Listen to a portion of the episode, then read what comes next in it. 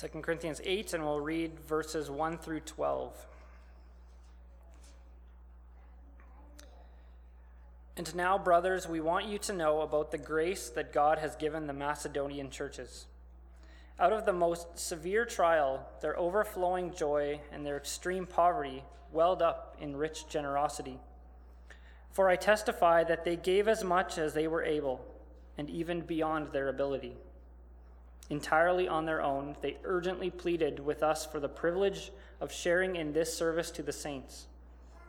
And they did not do as we expected, but they gave themselves first to the Lord and then to us, in keeping with God's will.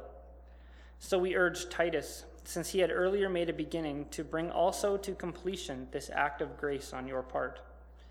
But just as you excel in everything, in faith, in speech, in knowledge, in complete earnestness, and in your love for us, see that you also excel in this grace of giving.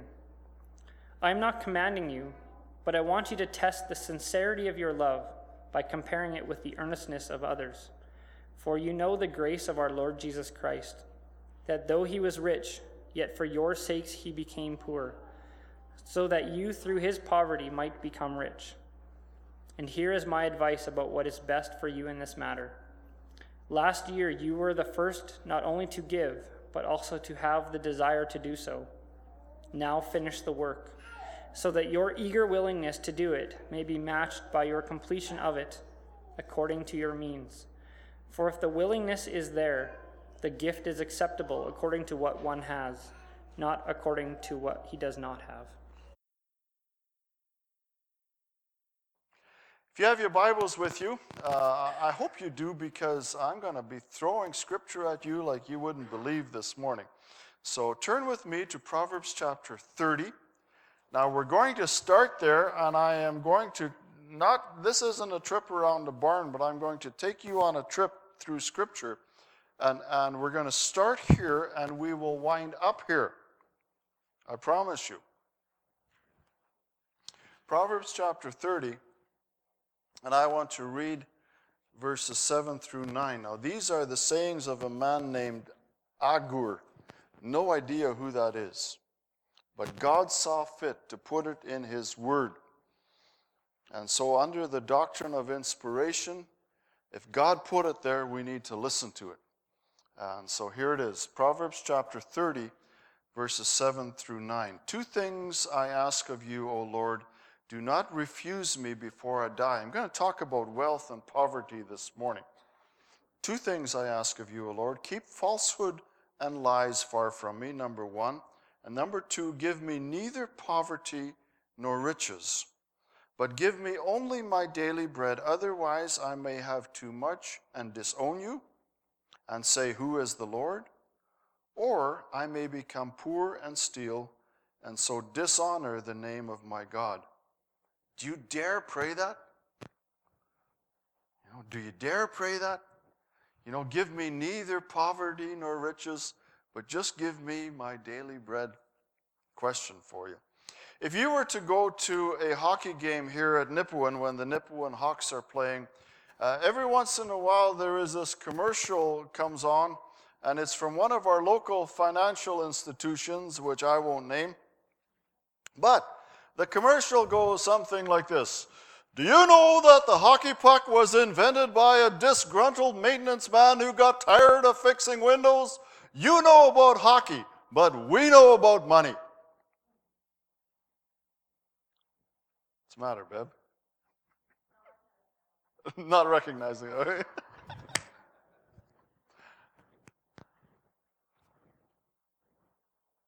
I need to make a disclaimer before we get into this, this, this topic, and that is um, while I may know about hockey, I know zip about money. I really do. And when it comes to finances, I am a nincompoop. Now, and my wife's laughing. Thanks, son. Um, now, I looked up the word nincompoop and it says it's a, I did. I thought if I'm going to call myself that, I need to know what I'm saying. So, uh, and, and uh, the word nincompoop is a deliberate insult against someone's either intelligence or competence. So both of those things fit really well. But while I may not know a whole lot about money, I think I know something about Scripture. Now, it's been said that the Bible is shallow enough that a child will never drown in it, and it's deep enough that a theologian will never touch bottom. When I was at Prairie, one of my favorite teachers, and David and Elfie, you'll remember Ted Rendall, but, but he was one of my favorite Bible teachers, a man who has written books. He has traveled all over the world teaching Bible. And when it came time to teaching the Bible, when it came time talking about prophecy, Ted Rendall would often say, uh, You know, this is what I think, but we're still paddling in the shallows.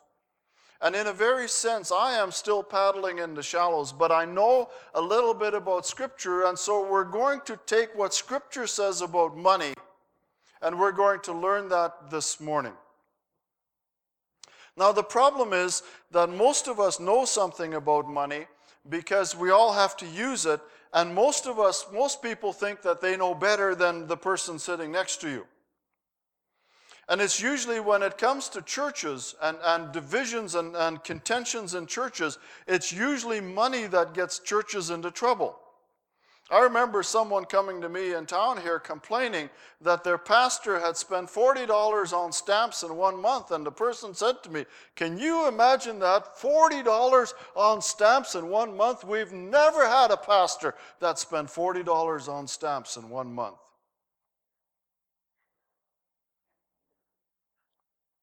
I never have, by the way.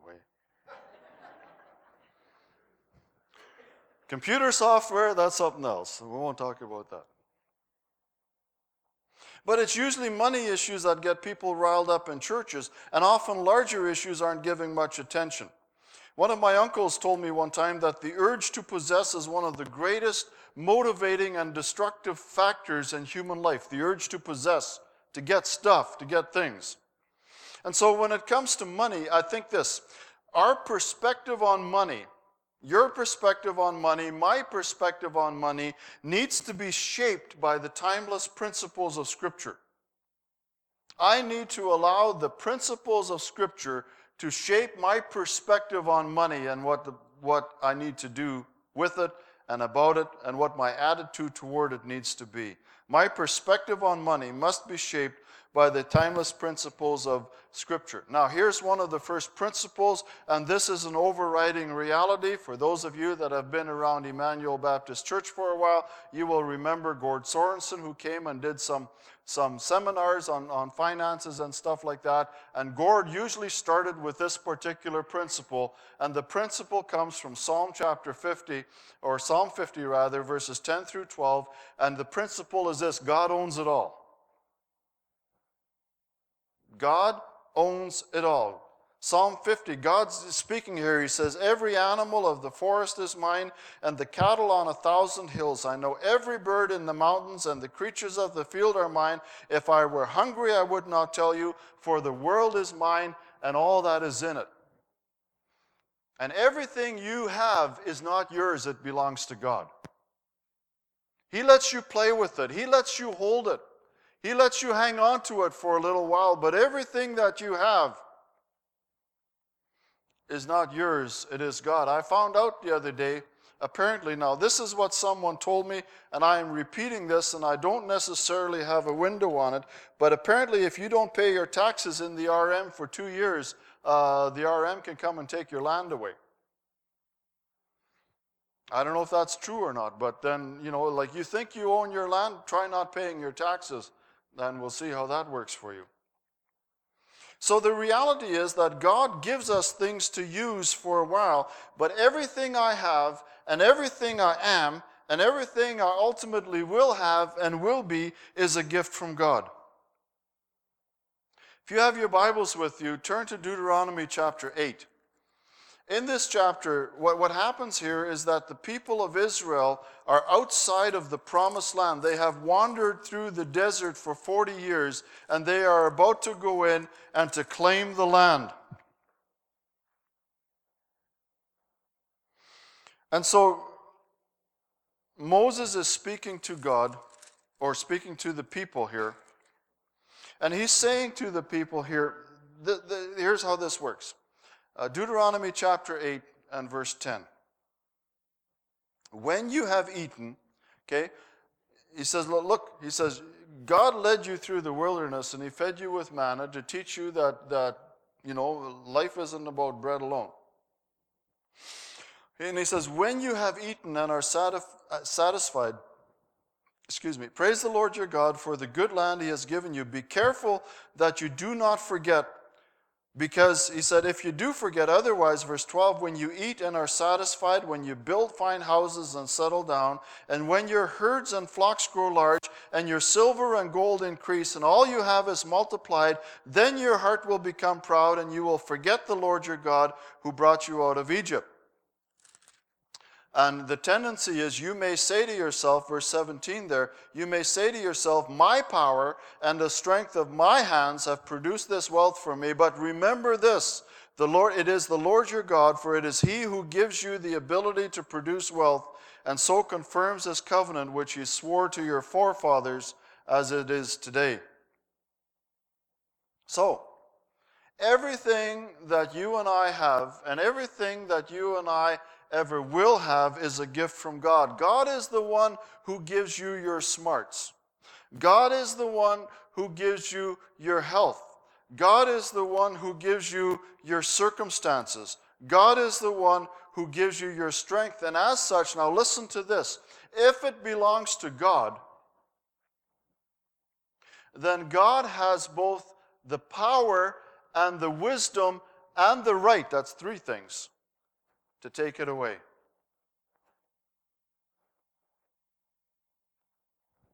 If God owns it all, He not only has the power and the wisdom, but He also has the right to take it away. When God took His stuff away from Job, Job said, Naked I came from my mother's womb, and naked am I going to leave this world. Blessed be the name of the Lord. And then later on in the next chapter, Job's wife is saying, like, what's the matter with you, you dipstick? Like, curse God and die, get done with this. And Job said, Shall we accept good from God and not bad? God has the right to take it away. And if we really believe, if you are a Christian this morning, if you believe that God Almighty is in control of your life, if you really believe that God is omnipotent, which means He is all powerful, and if you really believe that God is omniscient, which means that He is all wise, if you really believe those two things, then you and I have no business questioning either His methods or His motives. So that's one principle. Here's another one you can't take it with you, but you can send it on ahead.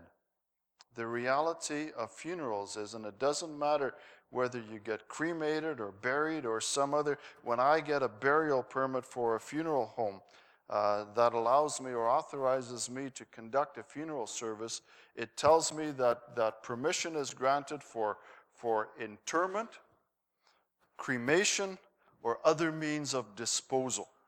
We have to dispose of that body, and it really doesn't matter how much stuff you have or how rich you are, we're all going to go the same way. Now, the Bible teaches us that we can't take it with us, but we can take it on ahead. In Matthew chapter 6, Jesus says, Don't lay up your treasures on earth.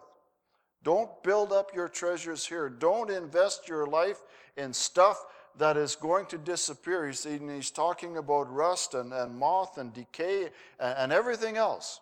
But he says, put up treasures in heaven. How do you do that? By investing in the lives of other people, not just in stuff. In 1 Timothy chapter 6, Paul tells Timothy, Tell those who are rich in this present world to be generous and willing to share, and in this way they will lay up for themselves treasures in heaven. So the reality is, whatever you have, you're going to lose because you can't take it with you. You're going to lose it anyway. Back in the days before I went to Bible college, I used to own a logging truck, and basically, one of my goals in life was to be able to pay cash for a brand new logging truck. And I wanted a house on, on five acres, and I wanted new pickup, and I wanted, I wanted all this stuff. Uh, and I was frustrated because I had what I thought was an older truck. It was only four years old when I bought it.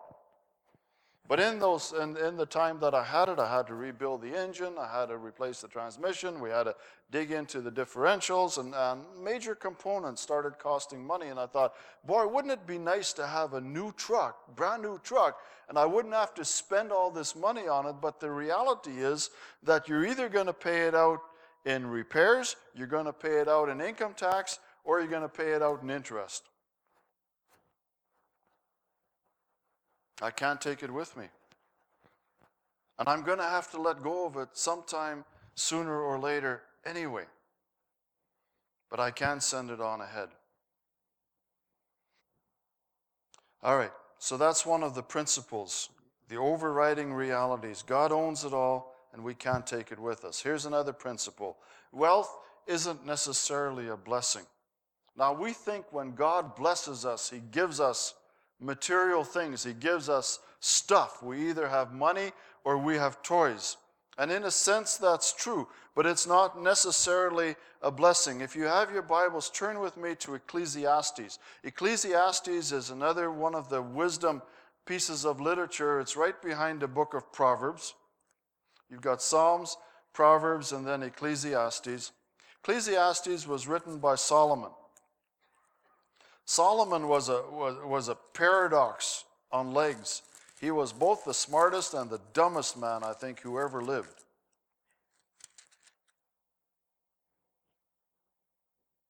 And here's his take on life Ecclesiastes chapter 2. Solomon says, I thought in my heart, Come now, I will test you with pleasure to find out what is good, but that also proved to be meaningless. Laughter, I said, is foolish. And what does pleasure accomplish? I tried cheering myself with wine and embracing folly, my mind still guiding me with wisdom. I wanted to see what was worthwhile for men to do under heaven during the few days of their lives. I undertook great project. I built houses for myself and planted vineyards. I made gardens and parks and planted all kinds of fruit trees in them. I made reservoirs to water groves of flourishing trees. I bought male and female slaves and had other slaves who were born in my house. I also owned more herds and flocks than anyone in Jerusalem before me. I amassed silver and gold for myself and the treasure of kings and provinces. I acquired men and women singers and a harem as well, the delights of the heart of man. If anyone had it all, this guy did. I became greater by far than anyone in Jerusalem before me. In all this, my wisdom stayed with me. I denied myself nothing my eyes desired. I refused my heart no pleasure. My heart took delight in all my work, and this was the reward for all my labor. Yet, when I surveyed all that my hands had done and what I had toiled to achieve, everything was meaningless. A chasing after the wind, nothing was gained under the sun. Solomon's wealth Solomon's wealth came at the expense of his people. Solomon taxed the living daylights out of the people of Israel.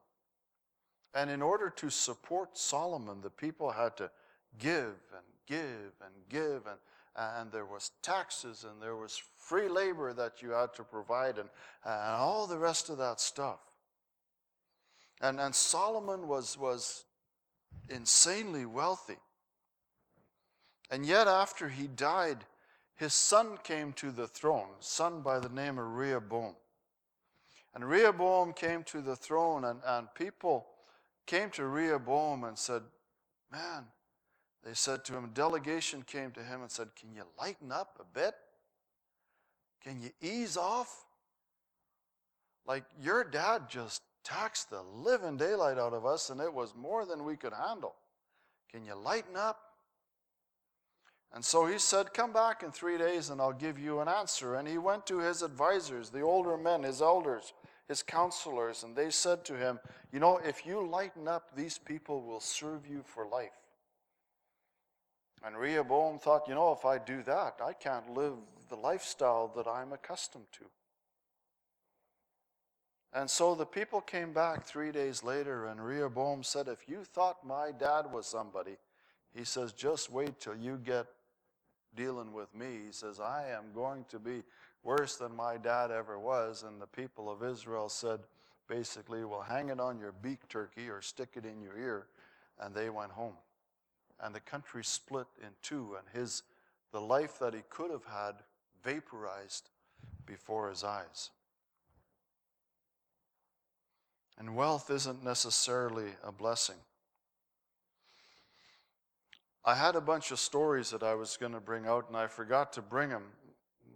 They're laying on my desk, but uh, you know the stories. Every so often, um, you, you'll see a show on TV. I think it's called How Lottery Changed My Life. And, and the stories of, of people who won millions of dollars only to have it disappear, to have it ruin their lives and ruin their families and, uh, and all the rest of this. And, and you know, and you and I, I look at some of that and I think, well, Lord, you know, like if you gave me 11 million bucks, like, or, you know, 346 or whatever it is now, uh, you know, I would be different. I would be smarter. And, and I would manage it better. And, and, you know, I would be happy. And, and people around me, yeah, right. Uh, think about this. And I don't know if I've posed this question to this before. If God wanted to give me money, does he need a lottery ticket to do it? No. And God, in his wisdom, has not seen fit to give me $346. What's the matter with him? Like, you know, doesn't he know that that would, that, that would make me so happy? Sometimes wealth isn't a blessing. Wealth can turn into a curse. All right, let me, let me, let's take a look at poverty or lack of wealth. Where does it come from? How come people aren't always rich? Uh, I have, let's see, about six reasons here. These are things that will make you poor. Number one, Proverbs chapter 6, verses 10 and 11. A little sleep, a little slumber, a little folding of the hands to rest, and poverty will come on you like a bandit, and scarcity like an armed man. Laziness usually brings or breeds poverty. Proverbs chapter 20, verse 13 Do not love sleep, or you will grow poor. Stay awake, and you will have food to spare. Proverbs chapter 10, verse 4 Lazy hands make a man poor, but diligent hands bring wealth. Okay, laziness is something. Now, Okay, bear in mind that a proverb is a proverb is a proverb. It's a statement of general. There are lazy people who have all kinds of money. And there are people who work themselves, their fingers to the bone, who don't have any money. These are statements of general truth. Another thing that will bring us poverty is an addiction. Proverbs chapter 13, verse 18 He who ignores discipline comes to poverty and shame. When you refuse to discipline yourself, uh, verse chapter 23, verses 20 and 21. Do not join those who drink too much wine or gorge themselves on meat, for drunkards and gluttons become poor, and drowsiness clothes, clothes them in rags. Now, it's not just substance abuse. We tend to think that it is drugs and alcohol that make people poor, but some people are addicted to other things. Some people are addicted to spending money. Some people are addicted to saving money. Some people are addicting to uh, impressing others or, or to scheming. Uh, chapter 21, verse 17 Who who loves pleasure will become poor. Whoever loves wine and oil will never be rich. Sometimes we think there are shortcuts to wealth, and one of them is to extort money or to exploit other people. Proverbs 22, verse 16 He who oppresses the poor to increase his wealth and who gives gifts to the rich both come to poverty. Why would you give gifts to the rich? To impress people. Because you want to make a favorable impression. Why would you oppress the poor? Because they're easy marks. Both come to poverty. Here's a good one. One of the ways to poverty is to be stingy. Chapter 28, verse 22 A stingy man is either to, eager to get rich and is unaware that poverty awaits him. Now, here's a, here's a two sided coin. Chapter 11, verse 24 One man gives freely, and one of the roads to wealth is to give away what you have. One man gives freely, yet gains even more. Another withholds unduly, but comes to poverty.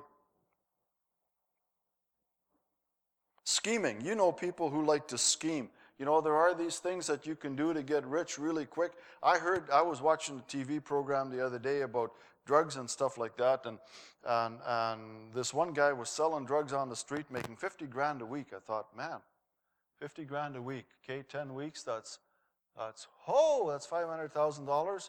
That's, that's how many million dollars a year? If I did that for three years? Kathy,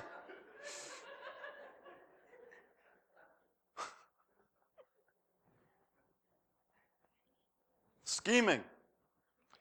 Chapter 28, verse 19 He who works his land will have abundant food, but the one who chases fantasies will have his fill of poverty. Oh, yikes. Okay. Um, chapter 21, verse 5 The plans of the diligent lead to profit as surely as haste leads to poverty. Now, here's, here's one for you from Ecclesiastes. You know, one of the things we accuse people who have money of loving money. Sometimes the love of money is not a problem of the rich. Sometimes the love of money is, is a problem of people who don't have money. But Ecclesiastes chapter, what is it, 5 and verse 10 says, Whoever loves money never has money enough. Whoever loves wealth is never satisfied with his income. And some people maybe have a love of money, never have money enough. So, how do you get it? What does Proverbs have to say about wealth? One of the mistakes that we make is, is that of equating blessing with material things. And, and while it is true in a sense, sometimes God in His blessing sends the rain or sends the storm. And you and I need to be careful of equating blessing with materialism. God's goal for your life and mine is not to make us wealthy and healthy and comfortable. God's goal for your life and mine is to conform us to the likeness of Jesus Christ, and that usually takes pressure. When I was in Bible school, they talked about knocking the corners off someone's life. You know, it's one thing when you get squeezed into the likeness and it's a gentle squeeze. It's another thing when someone else takes uh, a chisel or an axe to your life and lops off something that is dear to you. But God's goal for my life is to conform us to the likeness of Jesus Christ. Yes, God richly gives us. 1 Timothy 6 says that God richly gives us all things for our enjoyment. And He does. And there is a blessing, there is that, that, that truth. Proverbs 10, verse 22 says, The blessing of the Lord brings wealth, and He adds no trouble to it. But if He gives it, He also has the right to take it. And you must remember that when God gives you something, that you hold it in an open hand because there are times that God says to us, Get rid of it. Give it away. You don't need it. I have promised to look after you. That's where God asks us to be generous. The blessing of the Lord brings wealth or adequate supply. Diligence does as well chapter 10, verse 24, or verse 4 rather, lazy hands make a man poor, but diligent hands bring wealth. Chapter 21, verse 5, the plans of the diligent lead to profit, as surely as haste leads to poverty. Proverbs 15, 22, plans fail for lack of counsel, but with many advisers they succeed. Do you know that one of the roads, one of the other roads to wealth is generosity? To give stuff away. Ecclesiastes chapter 5, Solomon says, verse 13, I have seen a grievous evil under the sun, wealth hoarded to the harm of its owner. Proverbs 28, verse 27 He who gives to the poor will lack nothing, but he who closes his eyes to them receives many curses. And, we see people with their hands stretched out around us. When I was at our, at our provincial conference yesterday, there was a young mom there, mother of four children, and she and her husband have gone to Rwanda. They live in Kigali, and, and he's a, he's a, a, a medic, and, and she's a midwife. And they're working with the poor in the slums of Kigali. And, and their home church has provided, I think they're building a two story uh, clinic, birthing clinic for, for moms, for moms who live in the slums. And uh, people of their churches and other churches have given just all kinds of money away. And we think sometimes, why are we pouring money into some of these places? Like, aren't these people responsible for some of their own problems? If they would just, you know, fix their economy or fix their, their government or whatever, they could climb out of this hole that they're in. And yet, God tells us to give God says to us, He who gives to the poor will lack nothing, but he who closes his eyes to them receives many curses. Proverbs 11, verse 25 A generous man will prosper. He who refreshes others will himself be blessed. And a generous man will be blessed, for he shares his food with the poor. So, how do we get a handle on this? If you go back to Ecclesiastes, chapter 2, the chapter where Solomon was talking about. He said, I, I denied myself nothing. I climbed the ladder of success only to find out it was leaning against nothing. Solomon in, in chapter 2 and verse 24 says, A man can do nothing better than to eat and drink and find satisfaction in his work. Chapter 5 and verse 18, Solomon says, Then I realized that it is good and proper for a man to eat and drink and to find satisfaction in his toilsome labor. Moreover, when God gives any man wealth and possessions and enables him to enjoy them, to accept his lot and be happy in his work, this is a gift of God. He seldom reflects on the days of his life because God keeps him occupied with gladness of heart. And here's the drill your contentment. Paul said at the end of his life, he said, I have learned the secret of being content in any and every circumstance. Now, my contentment is not determined by my circumstances. My contentment is a product of my attitude. It is not the result of my circumstances. My contentment is a product of my attitude. I have learned the secret. Have I learned that secret? Me, Bill? I'm working on it. Probably not there yet. I really don't like pain. I really don't like hardship. But I, be, I am beginning to realize that my circumstances don't determine my state of contentment. 1 Timothy chapter 6 uh, talks about love of money, for the root of money is, is a root of all kinds of evil. And, and the Bible says some people eager for money have fallen into temptation and a trap and many uh, harmful and evil schemes that, that trap men into ruin and destruction. And so, my contentment, and if we're going back to Proverbs chapter 30, uh, that's a dangerous, well, it is and it isn't a dangerous prayer, but two things I ask of you, O Lord. Do not refuse me before I die. Keep falsehood and lies far from me. In other words, uh, Lord, guard my integrity. And then give me neither poverty nor riches, but give me only my daily bread. And what that is doing, it's yielding control. Lord, you decide what I need. Lord, you decide what I can do without.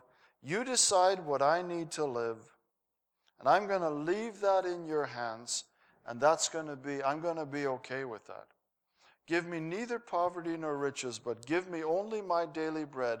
Otherwise, I have, may have too much and disown you and say, Who is the Lord? One man said to me one time, Who needs the Lord when things are going good?